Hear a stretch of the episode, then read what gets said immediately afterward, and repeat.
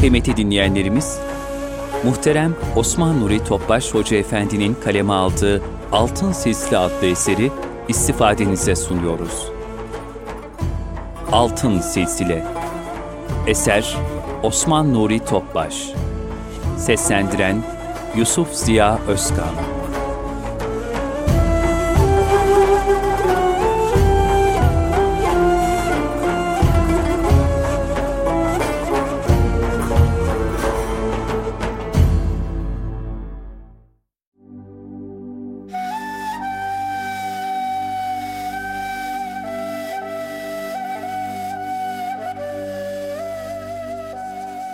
Altınoluk Yayınları sunar.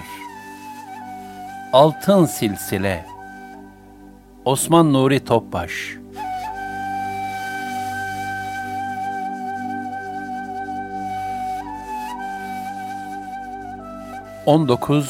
Ubeydullah Ahrar rahmetullahi aleyh. 1404-1490. Ubeydullah Ahrar rahmetullahi aleyh, Hace-i Ahrar, hürlerin şeyhi diye de meşhurdur. Gönlü dünya malından ve iki cihan kaygısından azade olduğu için kendisine bu ismin verildiği nakledilmektedir. Hicri 806 senesinin Ramazan ayında Taşkent'in Baistan köyünde doğdu. Nesebi Hazreti Ömer radıyallahu anh'a ulaşır. Amcasının oğlu Hacı İshak şöyle anlatır. Çocukluk devrimizde ben ve diğer çocuklar, her ne kadar Hacı Ubeydullah'ı bazı oyunlarımıza dahil etmek istediysek de asla başaramadık. Bizim davetimizi kabul edip oynar sanırdık. Biz oyuna daldığımızda o ayrılıp kendi halinde olurdu. Malayani işlerden kendini daima muhafaza ederdi. Ubeydullah Ahrar rahmetullahi aleyh bir gün rüyasında Hazreti İsa aleyhisselamı görmüştü. Bazı yakınları bu rüyayı onun tabip olacağı şeklinde tabir etmek istedi. Ancak o bu rüyayı kendisine ölü kalpleri diriltme, yani halkı irşad ederek gönüllerini ihya etme vazifesi verileceği şeklinde tabir etti. 22 yaşına geldiğinde hem ilim tahsiliyle meşgul oldu, hem de Maveraü'n-Nehir'in muhtelif şehirlerini dolaşarak Nakşibendiyye'nin önde gelen simalarından istifade etti. Şahı Nakşibend Hazretlerinin kabrini ziyaret etti. Onun pek çok halifesiyle görüşüp onlardan feyz aldı. Bilhassa Alaaddin Gucduvani rahmetullahi aleyh ile 40 gün sohbet etti ve ondan irşat icazeti aldı. Ubeydullah Ahrar Hazretleri şöyle buyurur. İlk zamanlar içimde öyle bir niyaz fırtınası kopmuştu ki, hür köle, büyük küçük, avam havas demez, kime rastlasam büyük bir tevazu ile ondan dua ve himmetlerini rica ederdim. Ubeydullah Ahrar rahmetullahi aleyh bir müddet sonra Yakup Çerhi Hazretlerinin yanına gitti. Birkaç gün sohbetinde bulunduktan sonra ona intisap etti. Çerhi Hazretleri yanındakilere onun hakkında şöyle buyurdu. Mürit dediğin, mürşidin huzuruna işte böyle gelmeli. Her şeyiyle manen hazır durumda olmalı. İş sadece icazet yazmaya kalmış. Lambayı, yağı ve fitili hazırlamış. Sadece kibrit çakmak gerekiyor. Ubeydullah Ahrar rahmetullahi aleyh, 3 ay kadar Yakup Çerhi Hazretlerinin sohbetinde bulunduktan sonra, hilafet alarak Herat'a döndü ve halkı irşada başladı.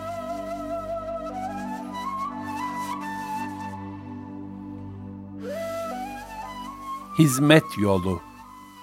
Ubeydullah Ahrar rahmetullahi aleyh, varlıkta ve yoklukta mütevazı ve müstani yaşamayı tercih etmiş, dünya nimetlerinden el çekerek kendini bütünüyle marifetullah'a teksif etmişti.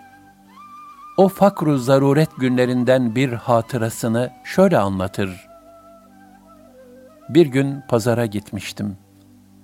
bir kişi yanıma geldi ve "Açım, beni Allah rızası için doyurur musun?" dedi. O an hiçbir imkanım yoktu. Sadece eski bir sarığım vardı. Bir aşhaneye gidip aşçıya, "Şu sarığımı al, eski ama temizdir. Bulaşıklarını kurularsın. Bunun karşılığında şu aç insanı doyuruver" dedim. Aşçı o fakire yemek verdi, sarığımı da bana iade etmek istedi. Bütün ısrarlarına rağmen kabul etmedim. Kendim de aç olduğum halde o fakir doyuncaya kadar bekledim. Gençliğimde birçok kimseye hizmet ederdim.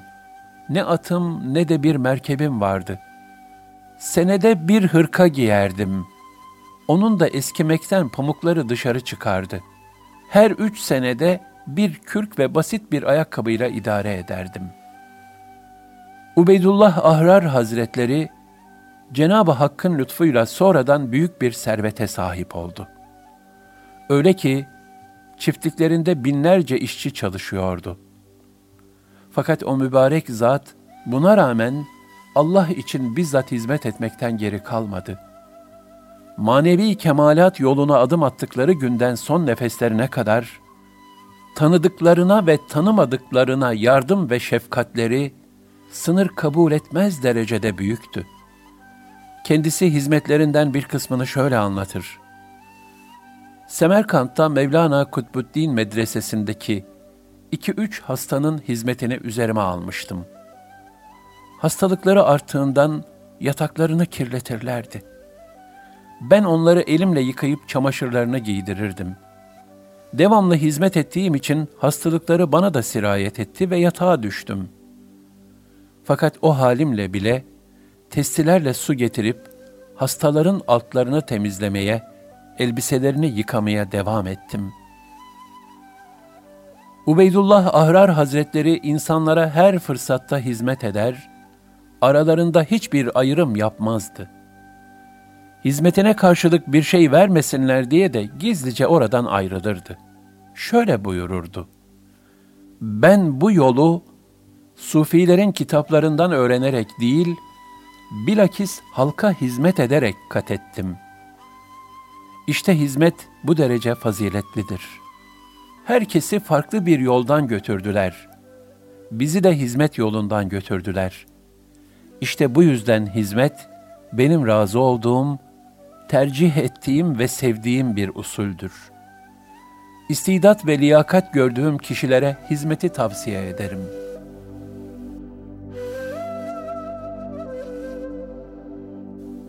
El emeğiyle geçinmek. Ubeydullah Ahrar Hazretleri, elinin emeğiyle geçinip kimseye muhtaç olmamak için ziraatle meşgul olurdu. İlk zamanlar bu iş için biriyle ortaklık yaptı. Ortağının desteğiyle bir çift öküz aldı. Hak Teâlâ onun malına kısa zamanda öyle bir bereket ihsan eyledi ki, işlerini yürütmek için vekiller tayin etmek mecburiyetinde kaldı. Malının hesabı yapılamıyordu. Mezralarının sayısı 1300'den fazlaydı. Hacı-i Ahrar rahmetullahi aleyh şöyle buyurmuştur: "Hak Teâlâ benim malıma çok bereket ihsan eylemiştir. Her harmandan sonra 1000 batman ekin ambarlanır, ambardan çıkardıklarında ise 1400 veya 1500 batman gelir. Batman 7,697 kilogram ağırlığında bir ölçü birimi." Ekin ambarlarını muhafaza ile vazifeli zat şöyle anlatır: "Ambarlardaki tahılları kullandıkça ziyadeleştiğini görürdük. Bu hali gördükçe Ubeydullah Ahrar Hazretlerine karşı bağlılığımız kuvvetlenirdi. Bir kere bunun manasını sorduğumda Hacı Hazretleri, 'Bizim malımız fakirler içindir. Ziyadeleşmesinin sebebi budur.' buyurdu. Hacı Hazretleri bu mezralardan elde edilen bütün gelirleri medreselerdeki ulemaya, talebelere, tekke, zaviye ve camilerdeki sufilere, yolculara, ihtiyaç sahibi Müslümanların istifadesi için tesis edilen vakıflara akıtırdı. Ahrar Hazretlerinin muhtelif şehirlerde pek çok mülkü mevcuttu. Bunların bir kısmını cami, medrese ve tekkeler için vakfederek mühim hayır hizmetlerinde bulundu.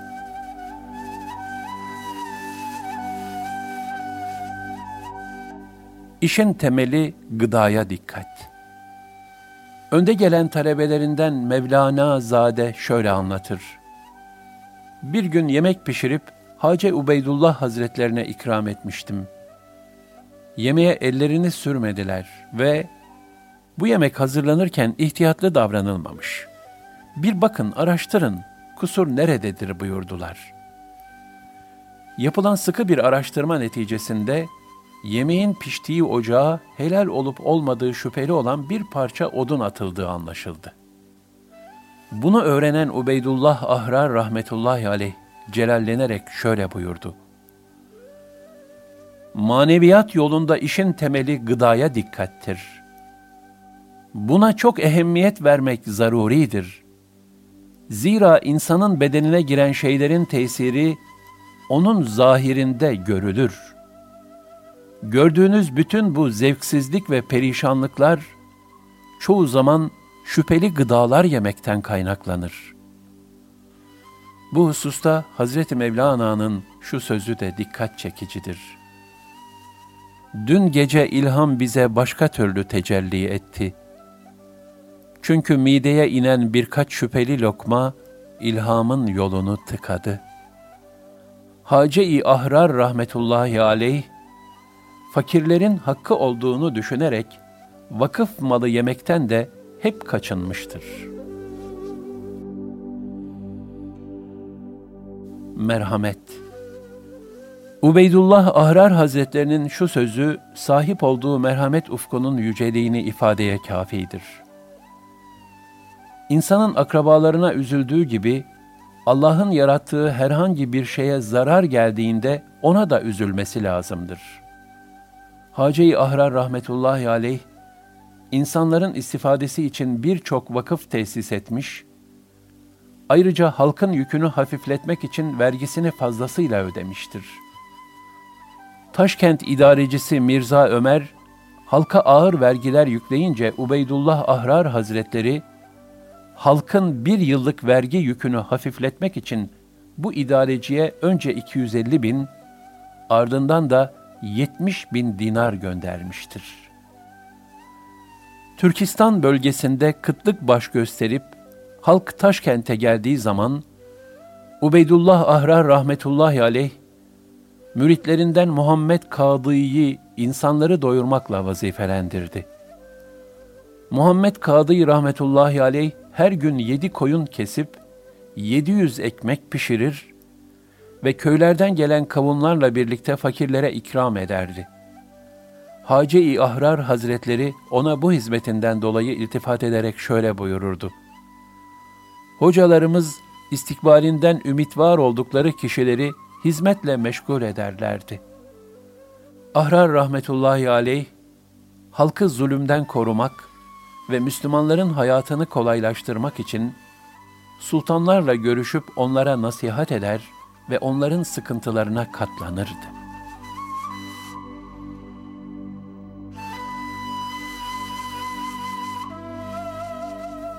İslam'ı tebliğ gayreti. Ubeydullah Ahrar rahmetullahi aleyh bütün ömrünü halkın irşadı ve hayır hizmetleriyle geçirdi. Fıkarat, Risale-i Havraiyye, Risale-i Validiyye, Rukaat, Müraselat gibi kıymetli eserler kaleme aldı. Bir defasında Herat'a gidip zamanın sultanı Ebu Said'le görüşerek, dinen meşru olmayan Tamga adındaki ticaret vergisini kaldırmasını istedi. Sultan da Buhara ve Semerkant şehirlerinden bu vergiyi kaldırdı, ayrıca ülkesindeki bütün gayri İslami vergileri kaldıracağına dair söz verdi. Hacı Ubeydullah Hazretlerinin ilimde derinleşmiş müritlerinden Mevlana Burhanettin şöyle anlatır. Kış mevsiminin başlarıydı. Hava çok soğuktu. Sultan Ahmet Mirza Türkistan'a sefer düzenlemişti. Ubeydullah Ahrar Hazretlerinin kendisiyle birlikte gelmesini de arzu etti. Hacı Hazretleri hiç tereddüt etmeden bu daveti kabul etti. Yanında bir grup arkadaşı da bu sefere iştirak ettiler. Ben de onlardan biriydim. Yolculuk esnasında Hacı Hazretleri ve arkadaşları çok sıkıntılar çektiler. Zira hava gayet sertti. Birkaç kere hatırıma, eğer Ahrar Hazretleri bu seferi istemeseydi, Sultan ısrar edemezdi. Böylece hem kendileri hem de arkadaşları bu derece mihnet ve meşakkate düşmezlerdi. Hacı Hazretleri için bu seferde hiçbir fayda yoktur diye bir vesvese geldi. Her ne kadar bu kötü düşünceyi kalbimden uzaklaştırmak istedimse de mani olamadım. Bu zor şartlarda Şah Ruhiye'ye varıldı. Şehre inişimizden 2-3 gün sonra ansızın şiddetli bir gürültü koptu. 4000 kadar Moğol kafiri ile 1000 kadar Özbek kafiri şehri yağma etmek için gelmişler ve o civardaki kasabaları talan edip her yeri yağmalayarak alt üst etmişlerdi. Şehrin halkından ve üst tabakasından bazı heyetler Ubeydullah Ahrar Hazretlerine gelerek dua etmesini istiyorlar ve ağlaşarak, "Sultanın bu kadar kafire karşı koyacak askeri yoktur. Bu belanın giderilmesi sizin hayır duanıza bağlıdır" diye rica ediyorlardı. Sultan da büyük bir teessür içinde Hacı Hazretlerinin yanına gelerek himmet buyurmalarını talep etti. Ubeydullah Ahrar rahmetullahi aleyh, ilim ehlinden bir grupla birlikte dışarı çıkıp o zalim askerlerin bulunduğu yere gitti. Askerlerin kumandanı ve emirleriyle konuşarak onları ikna etti. Bu sohbetten öyle müteessir oldular ki, hepsi boyunlarındaki putları çıkarıp fırlattılar ve Ubeydullah Ahrar Hazretlerinin huzurunda Müslüman oldular. Askerlerini de İslam'a girmeye teşvik ettiler. Ne kadar asker varsa hepsi İslam'la şereflendi. Askerler etraftan aldıkları 2000'e yakın esirle 10.000 kadar hayvanın tamamını Ubeydullah Ahrar Hazretlerine iade ettiler. Hazret önce esirleri vatanlarına gönderdi, daha sonra askerlerin İslam'ı öğrenmesi için bir hafız ve bir fıkıh alimi vazifelendirdi. Hafız onlara Kur'an-ı Kerim'i, fıkıh alimi de İslam'ın şartlarını, ibadet, muamelat ve ahlakını talim etmeye başladı. Ubeydullah Ahrar rahmetullahi aleyh şehre döndü. Sultan'dan izin isteyip Semerkant'a yöneldi. Yola çıktığımızda bana hitaben şöyle buyurdu: "Mevlana Burhan, yolculuk zahmetine niçin katlandığımızı şimdi anladın mı?"